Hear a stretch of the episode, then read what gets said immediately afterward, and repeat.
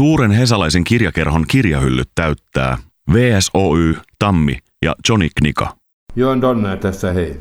Suuri hesalainen kirjakerho kannattaa aina. Sitä se tuosta vieköön tekee. Täällä suuri hesalainen kirjakerho kokoontuu jälleen, ihmettelee sadetta ikkunan takaa, luo, juo lämpimiä juomia, suosittelee samaa kuulijoilleen. Ja tota, sitten virittäydytään keskustelemaan Marianna Kurton kanssa, kirjailijan, jonka esikoisromaanista keskustellaan tänään, mutta joka on tunnettu myös runoistaan. Tervetuloa Marianna. Kiitos. Olet pääsit tänne. Onnea hienosta esikoisromaanista Tristaniasta. Kiitos paljon.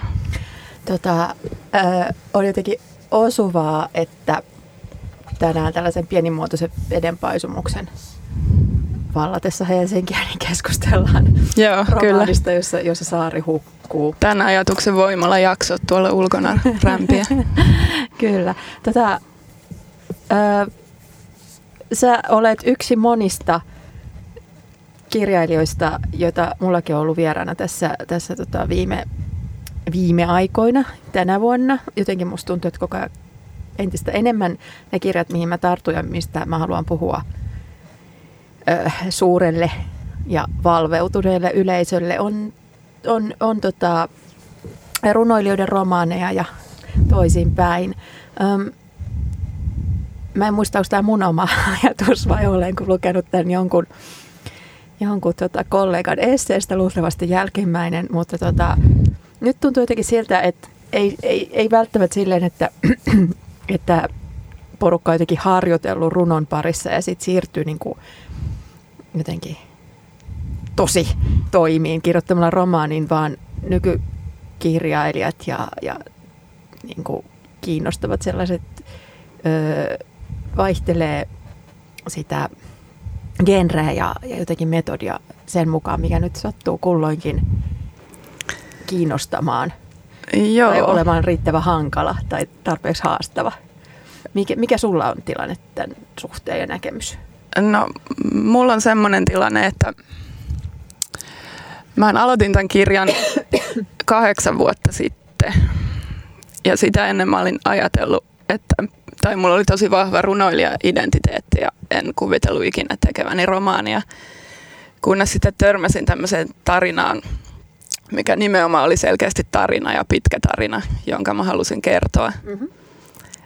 Että tota, siitä on aika pitkä aika ja mä oon kriiseillyt tämän asian kanssa kyllä ja.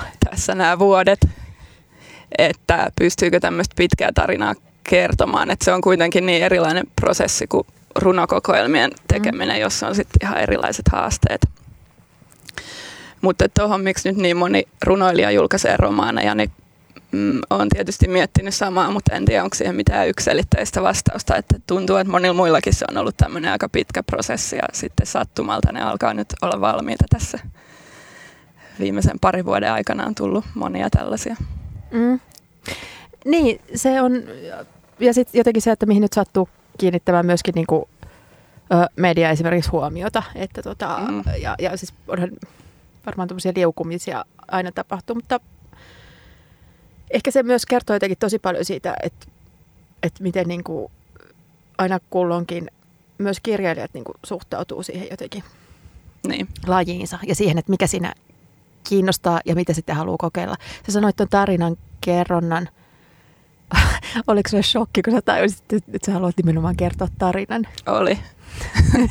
se oli kamala shokki ja sen mä kirjoitin tätä kirjaa noin kymmenen sivua silloin vuonna 2009 ja sitten mä hylkäsin sen vissiin jopa pariksi vuodeksi, kun mä ajattelin, että ei, ei tästä voi tulla mitään. Ja sitten kun mä kaivoin sen taas esiin ja päätin tehdä sen, niin mä muistan, että mä olin niin järkyttynyt, että mun oli pakko lähteä pitkälle kävelylle, kun mä tiedostin heti, että, että nyt on iso työ edessä. Tosin en silloin arvannut, kuinka iso työ, mutta onneksi en arvannut, niin rupesin tekemään sitä. Ö, kerro, mikä siinä oli se kaikkein niin kuin, tai mikä muodostui jotenkin kaikkein isoimmaksi työksi sulle tuon Tristanian kanssa? No siinä oli monta juttua, mutta ehkä ennen kaikkea se, että kun on tottunut kirjoittaa runoja ja miettimään sitä kieltä niin eri näkökulmasta. ja olemaan tosi tiukka ja ankara sen kielen kanssa. Niin tuntui tosi vaikealta kirjoittaa mitään semmoisia kertovia lauseita kuin esimerkiksi, että hän käveli ovelle. Tuntui tosi banaalilta, mutta sitten piti vaan hyväksyä, että proosassa tämmöisiä lauseita on. niin se oli niinku yksi taistelu ja sitten ihan, ihan ylipäänsä romaanin rakenne. Mm-hmm. Että mullahan ei ole tämä mitenkään helpommasta päästä, koska tässä on monta eri kertojaa ja tämä sijoittuu 60-luvulle ja toiselle puolelle maapalloa. Niin jotenkin kaikki, tää, kaikki piti harjoitella tavallaan tosi monta isoa asiaa yhtä aikaa. Joo, ja to, tosiaan öö, tuossa ei mitenkään niinku liikaa lukia kädestä pidellä ja kerrota, vaikka sä kyllä jonkun verran myös kertovia lauseita olet, mm. olet tota, käyttänyt, niin kuin, että, että mistä on kysymys niin kuin, kovinkaan. Että se, se niin kuin, mm, ujuttautuu se maailma ja se kaikki, tai niin. lukia ujutetaan sinne niin, ja, no ja mä... niihin henkilöihin ja, ja niin kuin tavallaan keskelle sitä, että mitä, mitä on tapahtunut ja mitä, ketä ne on. Joo, ehkä mä oon koittanut välttää semmoista rautalangasta vääntämistä, että, että pitää luottaa, mä tykkään luottaa lukijaa mm-hmm. aika paljon. Mä luulen, että lukija tykkää siitä, että niihin, mm. meihin luotetaan, että just nimenomaan ei, ei tota, pidetä ihan sellaisina perässä vedettävinä. Niin. Ö, ainakin sen perusteella, tai se on aina kiinnostavaa, että kukaan just puhutaan sitten, että mikä on niin kuin vaikeaa tai haastavaa kirjallisuutta ja mikä on jotenkin, että niin kuin pelottaako se lukijoita, niin en mä usko, että se jotenkin lähtökohtaisesti olisi niin kuin niin. Tai, niin. No ehkä tässä kirjassa nyt kuitenkin on, että ei varsinaisesti ole mikään pelottava kokeileva romaani mikä on sitten tietysti Joo, sulla on kaikki asia. on henkilöitä tässä, mikä on niin, niin, niin. on henkilöitä ja on juoni. Mm-hmm. Ehkä se sitten kuitenkin on, että, että niin, joo, että tämä sijoittuu selkeästi aikaan ja paikkaan, että ei sinänsä pitäisi olla valtavan pelottava. Ei todellakaan. Ja siis äh, sit toisaalta se varmaan se niin kuin, runoilijana hankittu tai sulle ominainen tarkkuus kielen kanssa, ja se, niin sitten se toisaalta on hirveän tyydyttävää lukijalle ja sitten tota on niin kuin aika myös tosi miellyttävä lukea jotenkin ujuttautua siihen rytmiin.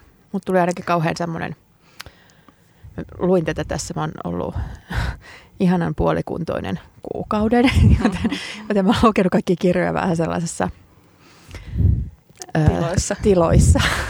välillä vahvoissa lääkkeissä ja välillä sellaisissa toipilas Sherbeck-mäisissä toipilastiloissa. Ne.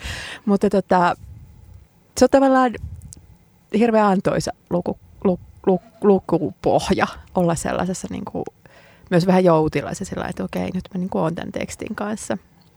Tämän tekstin kanssa oli kauhean miellyttävä olla. Hauska kuulla. Pitkiä aikoja. Tota, mm, mua kiinnostaa myös se, koska olen itse mielikuvitukseton henkilö, että, että tota, kun sä sanoit, että, sä, että se tarina jotenkin niin kuin tuli, tai sillä, että sä niin kuin oivalsit, että sun pitää kertoa tämä tarina, tai että sä haluat kertoa tämän tarinan, niin pystytkö jotenkin kuvailemaan sitä, että, että koska siis tämä on mulle mysteeri, että, että miten niin kuin, miltä se tuntuu, mistä mm-hmm. ne nyt tulee. Tai että, niin kuin, että mistä sä keksit sen, että, että niin, no niin kuin täs... ikään kuin tarina vaatii just sua kertomaan. Sen. Joo, tässä yhteydessä on varmaan hyvä mainita, että tämä kirja siis perustuu tosi tapahtumiin. Että mäkään en ole ihan kaikkea tähän kuvitellut tai, tai keksinyt. Eli vuonna 1961 Tristan da Cunhan saarella, joka on keskellä Atlantin valtamerta, niin purkautui tulivuori – jonka vuoksi kaikki saaren asukkaat jouduttiin viemään evakkoon. Ja mä kiinnostuin just nimenomaan siitä, että nämä ihmiset ei ole koskaan nähnyt mitään muuta mm. kuin sen oman saarensa ja sitten ne yhtäkkiä repästään NS-moderniin maailmaan. Eli Englantiin vietiin suurin osa, tai oikeastaan lopulta kaikki ihmiset. Ja sitten se, mikä edelleen kiinnosti, oli se, että pari vuoden kuluttua, kun oli mahdollista, niin lähes tulkoon kaikki palas takas tälle saarelle.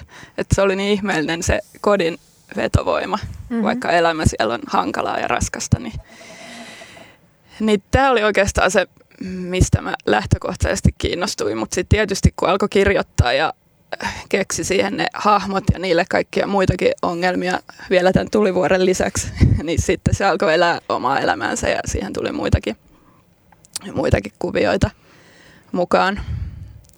Mutta sitten mulla oli ihan selkeä yksi semmoinen tietty kuva, jonka mä luin yhdestä tästä saaresta kertovasta tietokirjasta silloin ihan alussa, kun mä tutustuin koko saareen niin siinä kerrottiin just tästä tulivuoren purkauksesta, että, tai siitä, miten se alkoi, kun nuori nainen kävelee lammaslaitumella jossakin siellä vuoren rinteellä ja yhtäkkiä maa repeytyy kahtia ja sinne rotkoon putoo lampaita. Ja vähän ajan kuluttua se rotko taas sulkeutuu ja ne lampaat jää sinne maan sisään. Niin jotenkin mulla jäi tämä tämä kuva vaivaamaan, että, että näin voi todella tapahtua, että maa repeytyy yhtäkkiä koti repeytyy to, jalkojen alta. Ja just sellaisessa maan kolkassa, missä elämä on ollut vuosisatoja tosi samanlaista. Niin, ja just niin. niin kuin lampaat ja Aivan. pastoraali-idylli. Niin. Joo, tämä on niin kuin ihmeellinen sattumavaraisuus, että, että mitä tahansa voi tapahtua koska vaan, niin se rupesi vaivaamaan. Öö, tämä jotenkin öö, ironista luultavasti, että kirjasi sattuu ilmestymään, tai sitten todella ovelasti teidän markkinointiosastolta suunniteltu ää, ajankohtana, jolloin, jolloin tota, ää, luonnonvoimat ää, myllertää jotenkin ennen, tai ennen ko- koke, kokemattomilla koetuilla, ennen voimilla, joita ei, jollaisia ei ole ennen koettu, tai, tai niin kuin tapahtuu mm. hurjaa tuhoa toisaalta sekä niin kuin hyvin keskellä sivilisaatiota jossain Yhdysvalloissa ja toisaalta just syrjäisillä saarilla. Sä, niin. niin kuin esimerkiksi myrskyt pyyhkii. Joo, nyt on lisäksi, onko se Ballilla, kun on tulivuoren purkaus? Joo, ja, Od- ja, ja, sitten, ja myös mä luin pitkän jutun Suomen Kuvalehdestä, enkä oikeastaan halunnut ajatella sitä sen, sen tarkemmin vähän aikaan siitä, että myös Italiassa sin Vesuviuksen tota, huitteilla on sellainen ikään kuin uponnut tulivuori, mm. joka on nyt enteillyt tosi pitkään, että se kohta poksahtaa. Ja, mm. Mutta sitten siinä on kuitenkin, sit siinä selitettiin tosi hyvin se, että vaikka ne mittaukset ja kaikki on nykyään tosi tarkkoja, ne. niin silti ne ei pysty öö, sitä ei niinku tiedä, että onko se odotusaika viikko, vuosi, vuosikymmen, vuosisata. Aivan. Siltikään. Saati sitten tällä Tristanin saarella, jossa ei ole mittauslaitteita mm. varmasti ollut 60-luvulla, että se on tullut aika puskista sitten. Mutta toisaalta onko se jotenkin onnellisempaa, jos se tulee puskista, kuin se, että sitä tietää ikään kuin niin. odottaa koko ajan? Eh- ehkä, se on, ehkä se on näin. Et sitten vaan selvitään siitä niin. tavalla tai toisella. Niin, to- tavallaan sehän ei niin kuin, olisi jotenkin lohdullista ajatella, että se tiede ikään kuin helpottaisi tuskaa, tai, mm. mutta se on sitten ihan sama, että, että kun se rotko aukeaa, että tietääkö niin, sitä odottaa niin. vai putoako sinne tietämättömänä. Aivan. Ja tässäkin oli, niillä oli uskomaton tuuri siinä, että, että kun se laava lähti valumaan sieltä tulivuoren huipulta, niin se oli tosielämässä se pysähtyi juuri ennen kylän ensimmäistä taloa. Sillä saarella on vain yksi kylä siellä pohjoisreunalla, vaikka se ei ole kauhean pieni se saari, mutta siellä on tosi pieni osa, missä pystyy asumaan. Niin mun kirjassa kuitenkin, mä oon pikkusen tässä kohti muunnellut totuutta, mm-hmm. mutta näin ainakin kerrotaan, että niillä oli tämmöinen uskomaton, mitä he piti tietysti Jumalan siunauksena, että laava pysähtyi juuri ennen eh, ensimmäistä taloa. Me ollaan täällä tällaisessa tavallaan maailmanlopun, mutta toisaalta hirvittävän toiveikkaissa tunnelmissa kirjailija Mariana Kurton kanssa suuressa hesalaisessa kirjakerhossa tänään. Jatkamme ö, romaaniin Tristan ja, ja kaikenlaisiin luonnon katastrofeihin syventymistä hetken kuluttua. Suuren hesalaisen kirjakerhon kirjahyllyt täyttää Otava, Like, Siltala ja Teos. Joen Donnaa tässä, hei. Kuuntele suurta hesalaista kirjakerhoa ja lue perkele. Suuressa hesalaisessa kirjakerhossa luontevat siirtymät biisestä keskusteluun hoitaa aina Jön Donner. Kiitos Jörkalle avusta. Mulla on tänään vieraanani Marianna Kurtto, kirjailija, jonka toivebiisejä olemme tässä myös kuunnelleet. Puhuttiin Mariannan kanssa tuossa R.E.Min soidessa, että, että ne kyllä myös sopivat paitsi tämän päivän sateisen keskiviikon tunnelmaan, niin, niin myös tota Tristan ja Romaanin tunnelmaan. Ö, onko sulla, pystyykö käyttämään esimerkiksi just musiikkia sillä että se vie sut johonkin tiettyyn moodiin tai esimerkiksi jonkun yhden teoksen tai tekstin tai jonkun kohdan hiomisessa, niin käytätkö jotain tiettyä moodimusiikkia? No mun täytyy sanoa, että mulla on, mulla on aika erillään musiikki ja kirjoittaminen, mm-hmm. että mä en mitenkään ainakaan tollai tietoisesti liitä niitä yhteen, enkä kuuntele musiikkia kirjoittaessani, niin kuin jotkut tekee. Mm-hmm. Jos on mielenkiintoista, että jotkut pystyy mm. ja niin sitten on. taas jotkut ei pysty. Joo, mä, mulla pitää kyllä olla aika hiljasta, että pystyy keskittymään. Joo, se siis, äh, mä huomannut itse kanssa, että niinku, keskittymistä vaativissa kirjoitusjutuissa, niin tota, mä en pysty kanssa kuuntelemaan musiikkia, mä, jotenkin se, se alkaa niinku liikaa vaikuttaa niin. olotilaan ja elämiseen, ja sitten taas toiset ei pysty tekemään mitään keskittymistä vaativaa ilman Aivan. musiikkia. Olemme kaikki erilaisia. Olemme kaikki erilaisia, kyllä. Mutta se on myös hirveän mielenkiintoista, että jotenkin on, kaikki ovat erilaisia, mutta sitten on havaittavissa samankaltaisia ryhmiä. Ja just, että niinku, mikä kenellekin toimii, niin, niin sitten se, että kuinka se löytyy ja kuinka sitä hiotaan. Miten Marianna, äh, susta tuli kirjailija? Miten sä olet, olet päätynyt alalle? Olet sä aina tiennyt haluavasi äh, esimerkiksi runoilijaksi? En, en todellakaan ole tiennyt. Mä koululaisena mä tiesin, että mä haluan kääntäjäksi. Että se mm. oli mulle suuri haave yläasteelta asti. Mutta tota, joskus mä kirjoitin kyllä lapsena päiväkirjaa ja kirjeitä paljon. Ja sitten tälle aika tylsästi lukion äidinkielen tunneilla innostuin runoudesta. Tällainen koulumainos. Ei että, tylsää. Mä muistan, että meidän Koulu oppi, toimii. Niin, näin on. Oppikirjassa oli esimerkiksi Kari Hotakaisen varhaista runotuotantoa ja sitten mä niistä jotenkin innostuin, kun mä tajusin, että ahaa, että kielellä voi tehdä kaikkia tämmöisiä juttuja, että sillä voi oikeastaan tehdä ihan mitä huvittaa. Ja sitten mä rupesin silloin 17-18-vuotiaana itsekin pihakeinussa kirjoittelemaan runoja. Mutta mä muistan, että mä ajattelin silloin, että mä vielä kirjoitin johonkin päiväkirjaan, että mitään kirjailijaa minusta ei ikinä tule, koska se tuntui niin jotenkin haihattelulta. Mutta sitten reilu 20-vuotiaana mä kuitenkin päähänpistosta päätin hakea kriittiseen korkeakouluun kirjoittajalinjalle. Ja sitten mä pääsin sinne ja kun mä olin aloittanut, niin aika pian mulla tuli semmoinen olo, että, että tämä ehkä onkin ihan oikea tie kaikista huolimatta. Mm-hmm.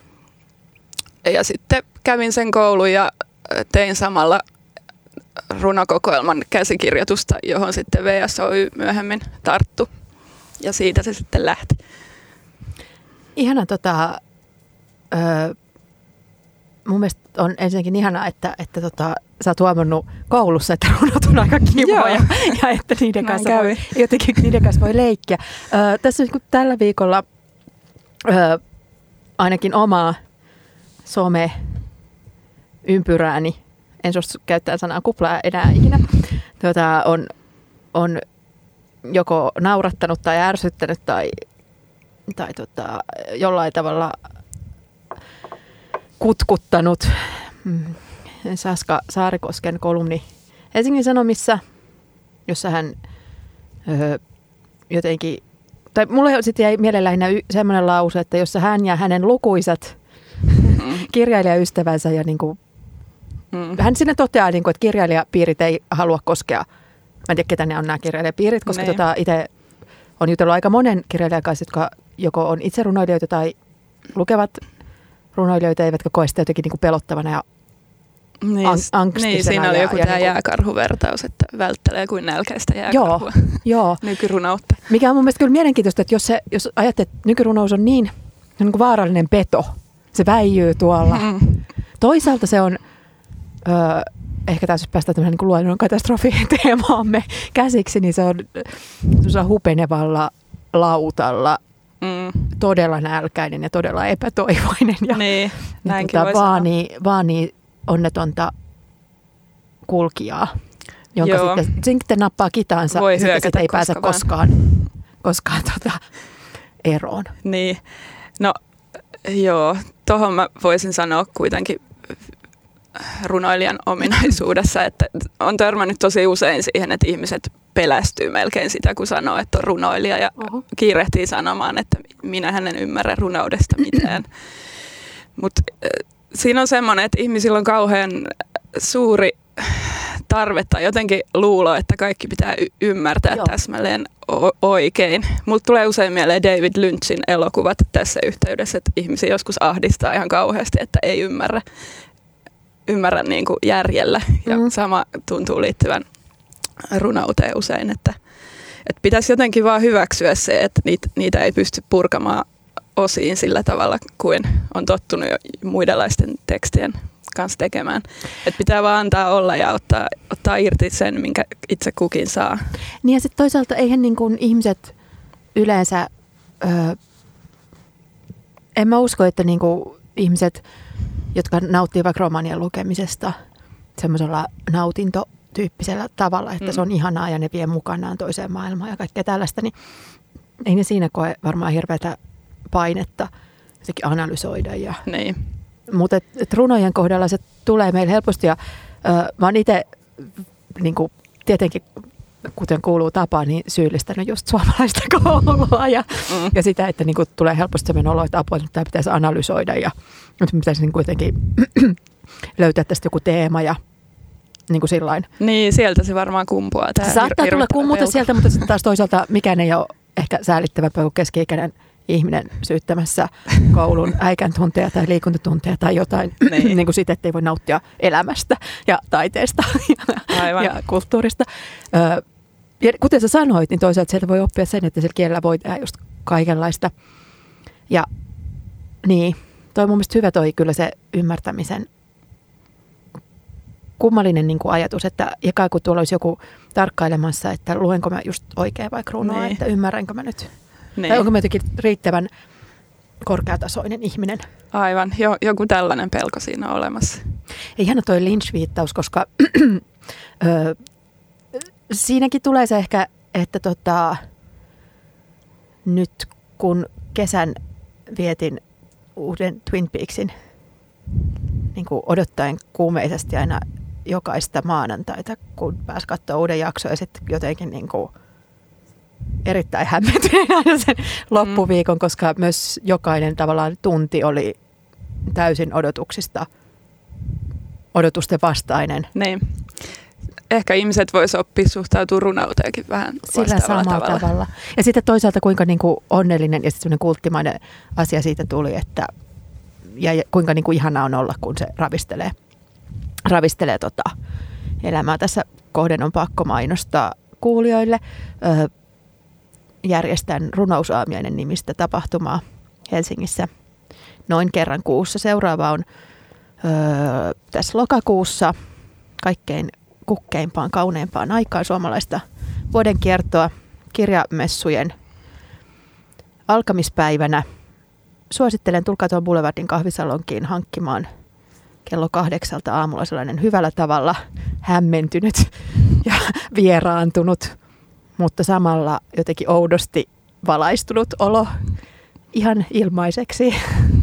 Lavalla on silloin ö, varmaan viitisen mahtavaa suomalaista nykyrunoilijaa ja ei tarvitse tehdä mitään muuta kuin olla hiljaa ja kuunnella vähän aikaa.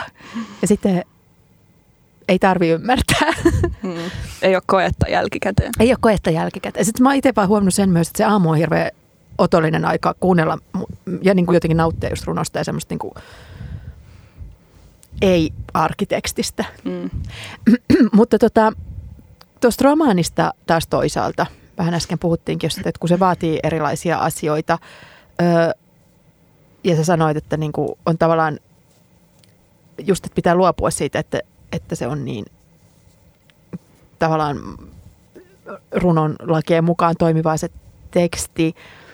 Mm, öö, jotenkin se, kun romaanin pitää kirjoittaa myös tavallaan semmoista, että lukija ehtii jotenkin niin kuin hengähtää ja pääsee mukaan. Joo, niin. Pitää siellä runo, niin. olla suvantovaiheitakin mm. sitten välillä, että ei ole niin kauhean tiukalle vedettyä koko ajan. Et se oli mulle kyllä semmoinen asia, mitä selkeästi piti opetella.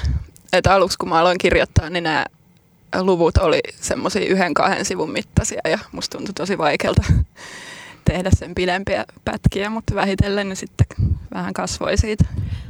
Mitäs tota henkilöhahmot?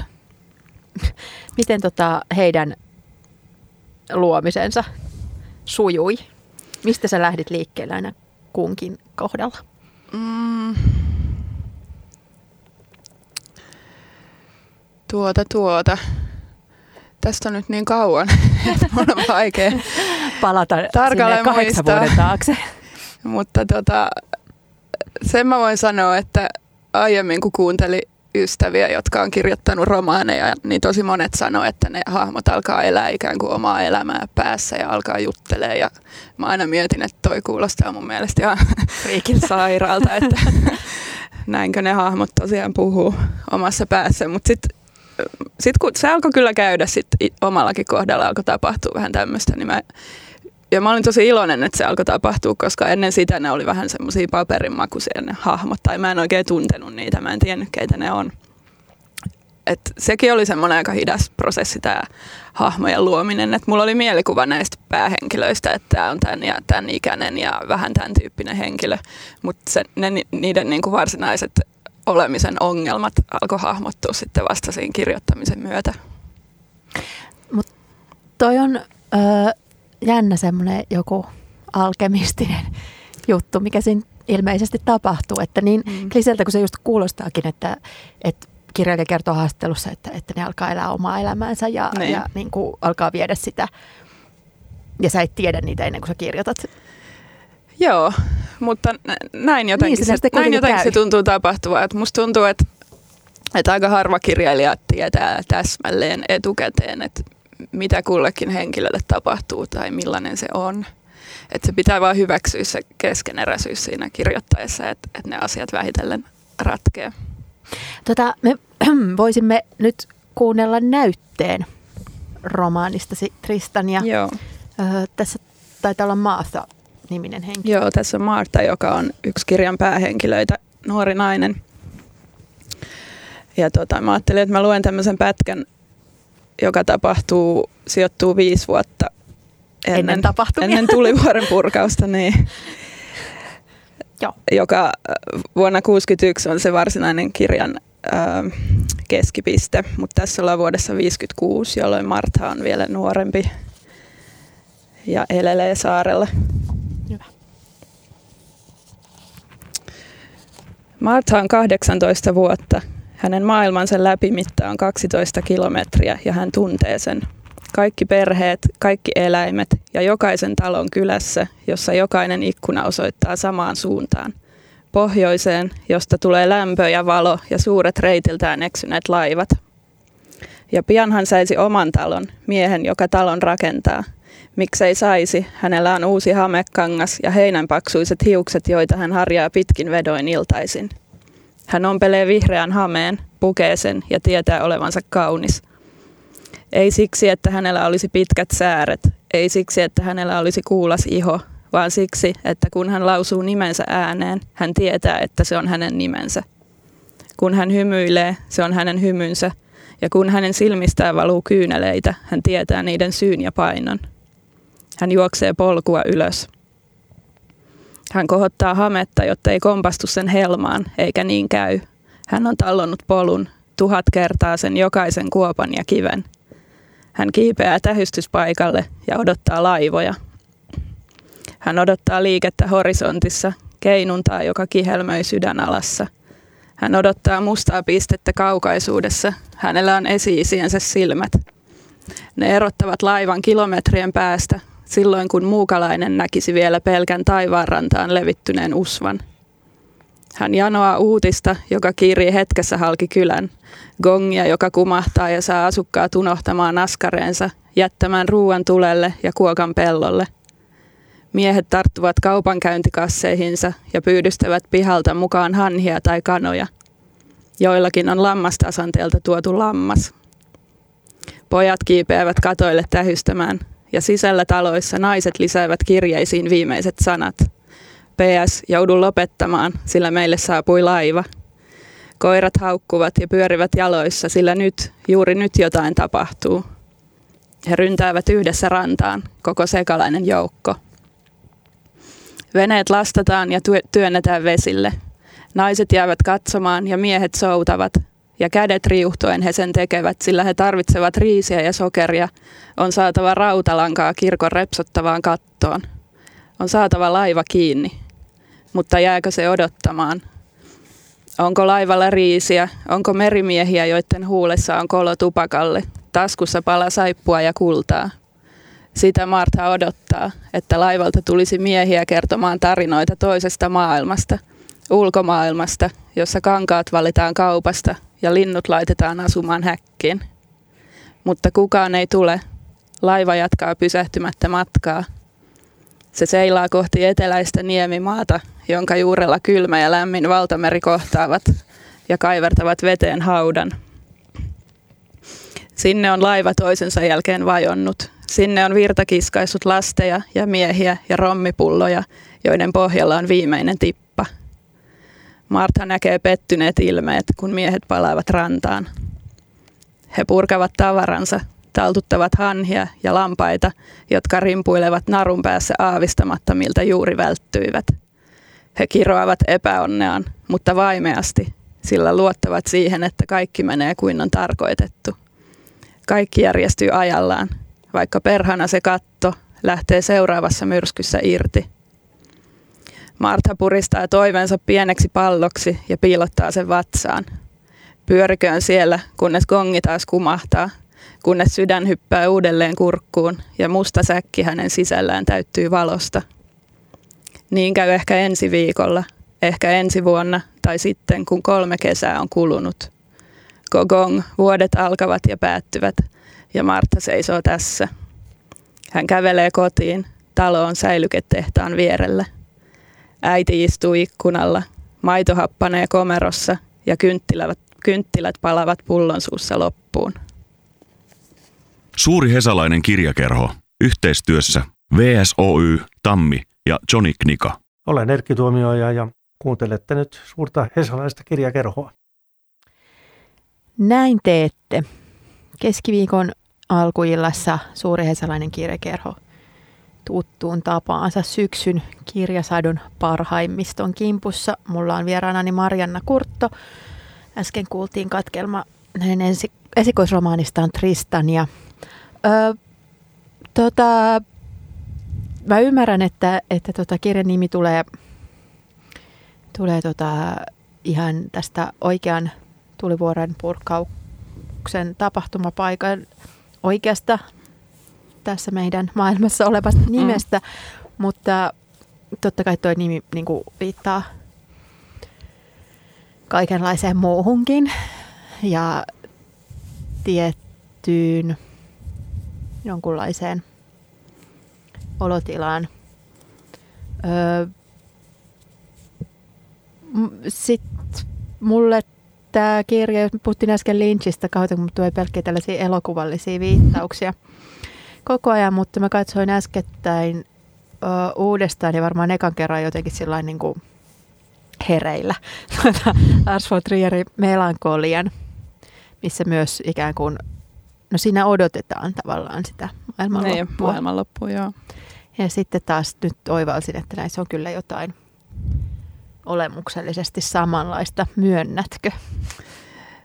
Joo, no ihan kiinnostava ajatus. Melankolia on mun mielestä hieno elokuva, että olen, olen otettu tästä, joskin se on myös hirvittävän masentava. Se on hirvittävän masentava. Siis siinä niin kuin ja miten... aika kaunistakin. Mm. Mutta jotenkin se, että kun se kuvaa masennusta, niin voisiko se mitään muuta? Tai siis silloinhan se on onnistunut, joten se, jos se jotenkin vie sut siihen samaan tunnelmaan, mutta on se on niin kuin toisin, se ei ole hirveän lohdullinen. Mun mielestä sun mm. kirjassa taas on niin kuin se eri, että tuossa on ehkä jotain toivoa jäljellä. Mm. Joo, ei tässä ole niin, niin valtavalla tavalla se maailmanlopun meininki, vaikka tietysti er, erään, erään kylän eräänlainen maailmanloppu mm. tästä tapahtuukin, ainakin väliaikaisesti. Ö, mutta just se, että se tulee niin yllätyksenä näille ihmisille. Ja en nyt tiedä, kuvaako tämä kirja masennusta. Ehkä pikemminkin tässä on semmoinen vähän melankolinen ja niin just surumielinen enemmän. Niin.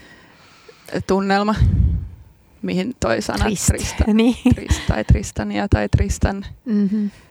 tietysti voidaan yhdistää, mutta siinä on siis semmoinen tausta tällä nimellä, että portugalilainen tutkimusmatkailija, jonka nimi oli, oli suunnilleen Tristan da Cunha tai jotain sinne päin, niin löysi tämän saaren 1500-luvulla ja sen vuoksi sillä on tällainen nimi. Että se on tavallaan sattumaa, että siinä on mm-hmm. tämä suru-aihe mm-hmm. siinä nimessä. Mm-hmm. Joo, se on hyvä sattuma. Tuota, ähm, anteeksi. Ähm, mä jotenkin näköjään, mut, vai, mut vaiennetaan tässä, tässä tota, tunnekuohussani. Ähm, niin, sä oot tosiaan ajoittanut tämän kirjan siihen reaalimaailman oikeaan aikaan. Ajatteliko se missään vaiheessa esimerkiksi tuoda tuota tapahtumaa, tapahtumaa niin kuin nykyaikaan? Vai oliko se jotenkin itsestään selvästi, että se myöskään se tietyllä tavalla sellainen niin kuin, se jotenkin ihan koskemattoman saar, tai sellaisen pysähtyneestilassa olevan saaren asukkaiden ja nykymaailman kohtaaminen, onko se mahdollista vaan niin kuin tietyllä tavalla tuohon aikaan? Niin. Olisiko se enää mahdollista nykyajassa? Ei ehkä samassa määrin, koska heillähän on nykyään jopa internetti siellä, mm. että on ihan eri tavalla yhteys ulkomaailmaan, että mua kiehtoi just nimenomaan se täydellinen eristäytyneisyys, että niin kuin tuossa pätkässäkin, minkä mä luin, niin että laiva on odoteltu ja se, se tulee silloin, kun se tulee. Mm. Että joskus niillä meni vuosiakin, että ei, ei tullut laivaa eikä saanut mitään uutisia ulkomaailmasta, ei ollut mitään käsitystä sodista eikä muusta. Mutta siinä on jotenkin jotenkin just se, että kun sitä tietoa ei tule mitenkään älyttömästi, niin äh, kun voisi ajatella, että jos on että jos olisi niin tietoinen siitä, että me ollaan täällä syrjässä, ja, niin kuin, ja, mutta, mutta että niin kuin tavallaan kuitenkin näkisi, että maailmassa tapahtuu kaikkea ja, ja olisi ikään kuin enemmän tietoa siitä, että, niin alkaisiko se silloin myös kiehtomaan se muu maailma enemmän? Niin se on just se su- suuri kysymys, että mm. tota, käykö niin vai käykö pikemminkin niin, että haluaa piiloutua sinne omaa kuplaansa sinne saarella. Että tota... Tuolle kuplalle on pakko kyllä joku uusi, uusi korvikemetafora. Näin on. Ehkä se on just se saari. Et mulla, mulla on vähän semmoinen olo, että nämä ihmiset, mitä enemmän ne kuuli ulkomaailmasta, niin sitä enemmän ne halus, halus jäädä sinne kotiin, niin kuin he sitten ulkomaailmassa käytyään palasivatkin mm. sinne. Öö, Onko törkeää laajentaa tätä mm, teemaa kans toiseen ajankohtaiseen asiaan, eli, eli pakolaisuuteen ja varsinkin siihen, että, että tota ilmastonmuutos ja muut sen voimistamat mullistukset tulee just lisäämään väistämättä sitä, että kuten nyt esimerkiksi on Karibian merellä, siis ihmiset ei edes välttämättä pysty ikinä palaamaan mm. niin kuin asuinsijoilleen, niin, mm. niin, niin tota, käsitteleekö tämä kirja sun mielestä myös ehkä sitä teemaa? Joo, ei se mitenkään tö- törkeetä ole, mutta et siis tavallaan enhän, enhän mä näitä teemoja silloin aloitteessani, että tämä suuri Niin aionpa nyt kertoa niin, allegorian siitä. Nämä on tullut niin kuin sen jälkeen, mutta se kertoo ehkä vaan siitä, että samanlaiset asiat toistuu mm. Maailmassa ja että tämä mun kertoma tarina on yksi esimerkki näistä vastaavista tapauksista. Että tämä nyt on siinä, mielessä aika ekstreme, että se todella on maailman syrjäisin asuttu saari ja että ne oli niin, kuin niin valtavan eristyksissä ulkomaailmasta mikä sitten näissä nykyajan esimerkkeissä on vähän eri, erityyppinen tilanne. Mm. Mutta tota, niin, kirjallisuus on ehkä siitä hyvä muistuttaa, että tota, kaikki mikä aina tuntuu meistä jotenkin ennen kuulumattomalta ja, niin. ja ehdottomasti meidän ajallemme ominaiselta, niin sitten se onkin aika ikuisia aiheita, tuollaiset asiat. Aivan. Niin kuin esimerkiksi kodin menetys ja muu. Ö, asia ja piirre kirjassasi, jota emme ole vielä käsitelleet, emmekä oikeastaan ehdi käsitellä, on, on sen tämmöiset ihmisten väliset ja rakkausteemme, mikä varmaan sitten taas jollekin lukijalle voi nousta melko päällimmäiseksi. Mm, joo, ky- kyllä. Niinhän siinä helposti käy. Rakkaus kiehtoo aina. Eikö se kertoo taas lukijasta, että mä lähdin vaan niin kuin surua ja toivottomuutta, mutta joo. Tota, niin. Öö, kerro vähän siitä, että miten, miten, tota, miten sä punoit sitä juonta ja niiden ihmisten välisiä suhteita? No tota, sekin oli nyt taas semmoinen, että mikä hahmottu tätä kirjaa tehtäessä. Että mä olin jossain vaiheessa vähän, vähän solmussa niiden kanssa, että kuka rakastuu kehenkin ja, mm-hmm. ja mit, miten, miten päin nämä asiat menee, mutta tavallaan jotenkin oli, oli kuitenkin selvää, että, että rak, rakkaustarinoitahan tässä on oltava ja että kun yksi näistä hahmoista on ikään kuin paannut Englantiin jo etukäteen tai asuu Englannissa jotain tulivuoren purkauksen tapahtuessa, niin siinä mä päätin, että siihen pitää liittyä joku rakkaustarina, joka pitää, pitää häntä siellä Englannissa. Että et tavallaan siinä taistelee se rakkaus kotisaarta kohtaan ja rakkaus tätä uutta henkilöä kohtaan.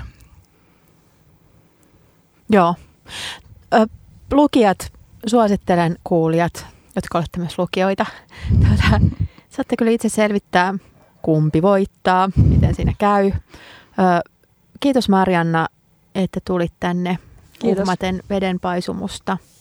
Onnea paljon hienosta aluevaltauksesta. Kiitoksia. Toivottavasti kirjoitat myös romaaneja jatkossakin lisää. Kuulijoille kiitos myös. Mm, jatketaan ensi viikolla toisen romaanikirjailevan runoilijan tai toisinpäin Sanna Kaaströmin kanssa. Siihen mennessä toivotan ihania sateisia iltoja ja paljon lukemista kaikille. Suuri hesalainen kirjakerho. Yhteistyössä VSOY, Tammi ja Johnny Knika.